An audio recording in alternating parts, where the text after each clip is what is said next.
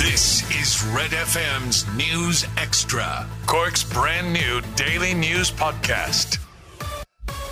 It's Monday lunchtime. I'm Kelly Murphy with Red FM's daily news podcast. There's a growing expectation the budget will be brought forward to September with a significant social welfare package on the cards. Here's how Rory O'Hagan reported that story earlier today. The summer economic statement to be published today will set out just how much the government will have to spend at budget time to tackle the cost of living crisis.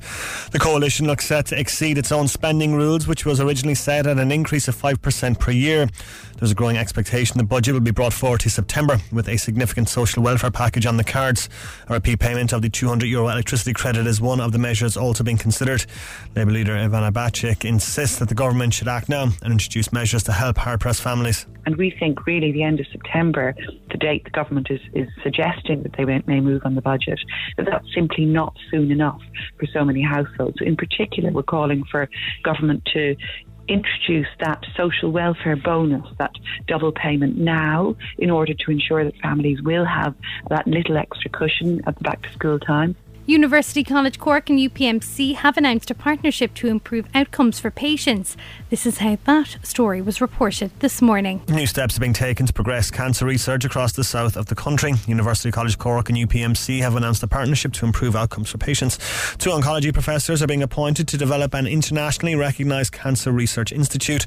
UCC professor Roisin Connolly says they're looking for the best academics in this area. These are two new positions that we're attracting to UCC and Cork University Hospital.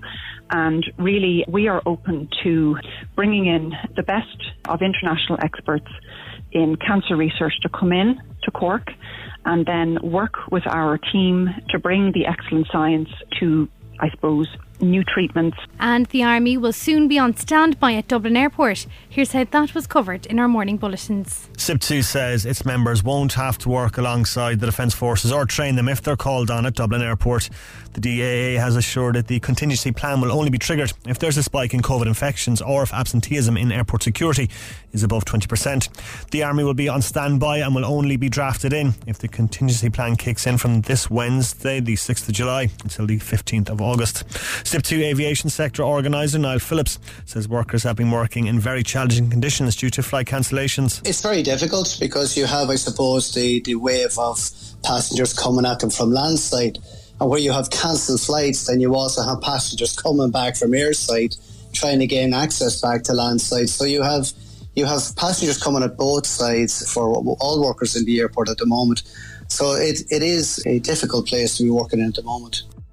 The five biggest stories in Cork today. This is Red FM's News Extra. Starting with football, and it's believed that Christian Eriksen has verbally agreed to join Manchester United, according to reports this afternoon.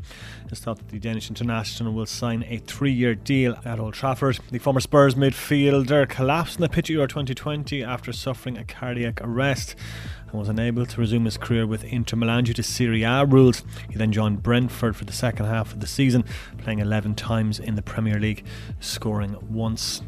Elsewhere, Cristiano Ronaldo will not train with Manchester United today. The club have given the Portuguese star permission to delay his return due to family reasons.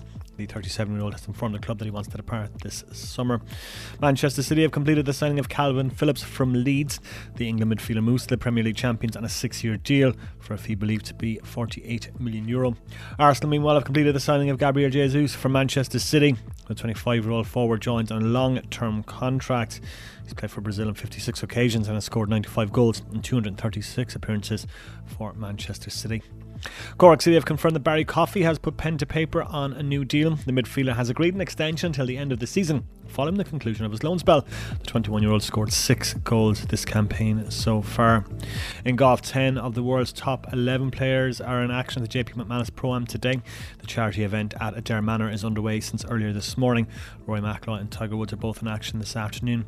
And in tennis, Rafa Nadal continues his Wimbledon campaign today. The Spaniard takes on Botic van de Zandschulp in the women's singles. World number four, Paula Badosa, goes up against Simona Halep. And that's the sport with Cogan's Toyota. Catch up on Cork with our new daily news podcast, Red FM News Extra.